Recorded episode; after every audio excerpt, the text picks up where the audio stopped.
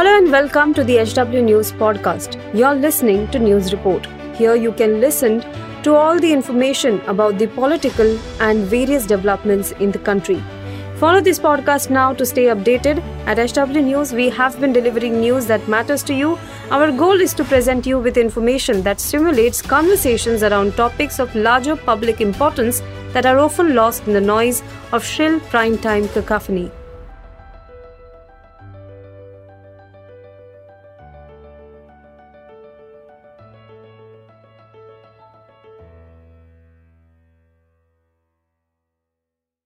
तो इन दिनों जो कुछ जोशीमठ में हो रहा है, उसे अनियंत्रित विकास का परिणाम कहा जा रहा है।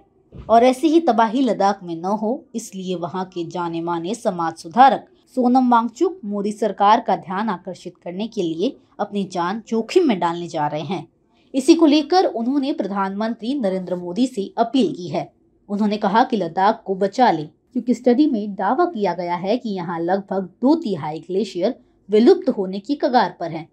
सोनम वांगचुक ने यूट्यूब पर एक वीडियो जारी किया है, जिसमें वे लद्दाख की जनजातियों, उद्योगों और ग्लेशियर की बात कर रहे हैं और कह रहे हैं कि all is not well in Ladakh video के अंत में वांगचुक कह रहे हैं कि पीएम मोदी का ध्यान लद्दाख की तरफ़ लाने के लिए 26 जनवरी से पाँच दिन के लिए अनशन करने वाला हूँ। उनका अनशन माइनस चालीस डिग्री टेम्परेचर वाले खारदुंगला में होगा। इसे सोनम ने क्लाइमेट फास्ट बताया है।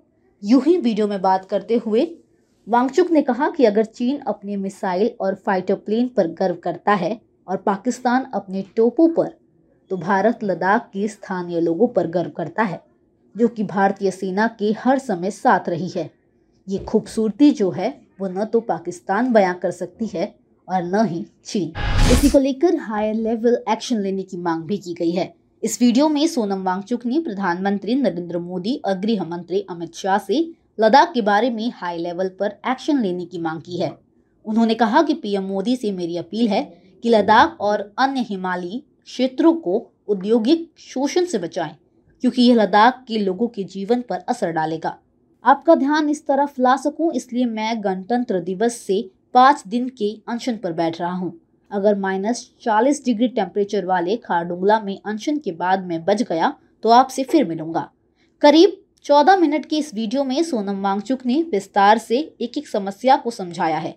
अगर हम उद्योग की बात करें तो वांगचुक का कहना है, अगर लद्दाख में लापरवाही जारी रही, लद्दाख को उद्योगों से सुरक्षा नहीं दी गई तो यहाँ के ग्लेशियर विलुप्त हो जाएँगे, क्योंकि उद्योगों के कारण यहाँ पानी की कमी हो जाएगी। लद्दाख के लोग पाँच लीटर प्रतिदिन के हिसाब से पानी का गुजारा करते हैं। अगर यहाँ सैकड़ों उद्योग लगेंगे, माइनिंग होगी तो धूल और धुएँ से ग्लेशियर खत्म हो जाएँगे। कश्मीर यूनिवर्सिटी और दूसरे रिसर्च ऑर्गेनाइजेशन के हालिया रिसर्च से पता चलता है कि अगर लद्दाख पर ध्यान नहीं दिया जाता है तो लेह लद्दाख में दो तिहाई ग्लेशियर समाप्त हो जाएँगे और उसे समझाने की शुरुआत भी वांचुक की तरफ़ से की गई है। अपने इंस्टाग्राम पर उन्होंने एक वीडियो शेयर किया है।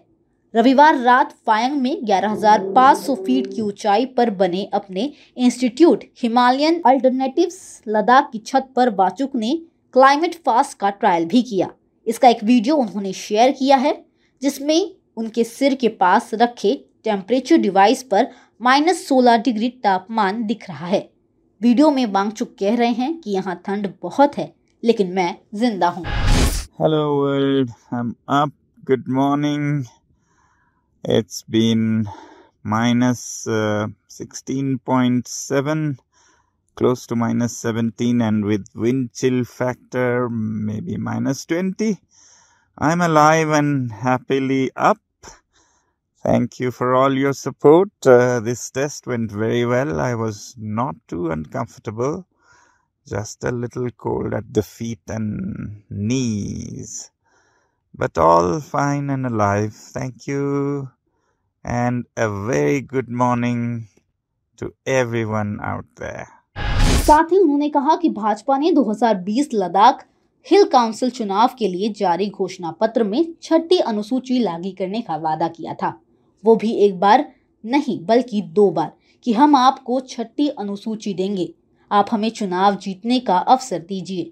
वो लद्दाख ने दिया भी, बल्कि मैंने खुद भी अपना वोट बीजेपी को दिया। तो वहीं अब लद्दाख के नेताओं को कहा गया है कि छठी अनुसूची पर आप बात न करें।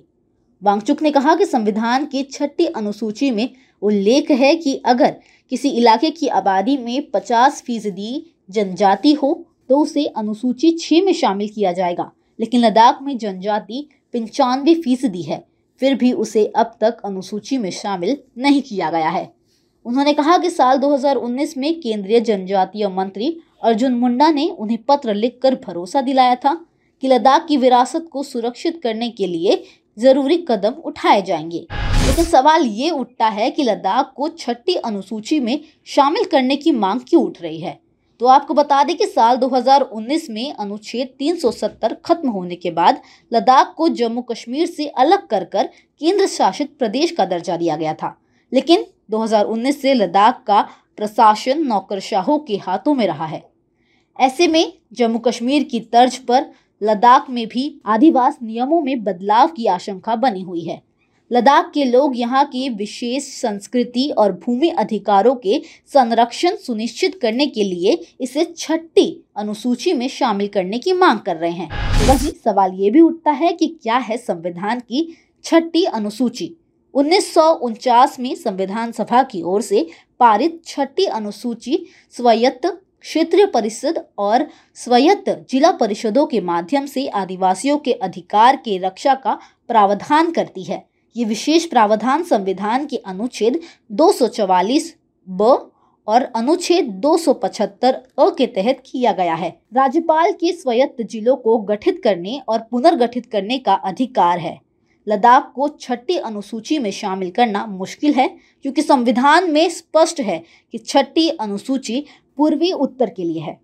इसे हम बेहतर तरीके से अगर समझें तो गवर्नर उनकी काउंसिल में वहाँ के अनुसूचित जनजातियों से आने वाले लोगों को शामिल कर सकेंगे, जिसके अंतर्गत वे अपने कानून बना सकते हैं, वे अपने फैसले ले सकते हैं, जैसे कि शादी को लेकर उनके अपने फैसले ले सकते हैं, क्योंकि वे खुद अनुसूचित जनजाति से आते हैं। सोनम वांगचुक का पूरा वीडियो आप सोनम वांगचुक के यूट्यूब चैनल पर भी देख सकते हैं कि उन्होंने इस विषय पर क्या कुछ कहा है। लिंक हमने डिस्क्रिप्शन में दे दी है। अब खबरें पाइए सबसे पहले हमारे मोबाइल न्यूज़ एप्लीकेशन पर। एंड्रॉइड या आईओएस प्लेटफॉर्म पर जाइए एच डब्ल्यू न्यूज़ नेटवर्क को सर्च कीजिए, डाउनलोड कीजिए और अपनी सुविधानुसार भाषा का चयन कीजिए। खबरों की भीड़ में अपने काम की खबर पाते रहिए।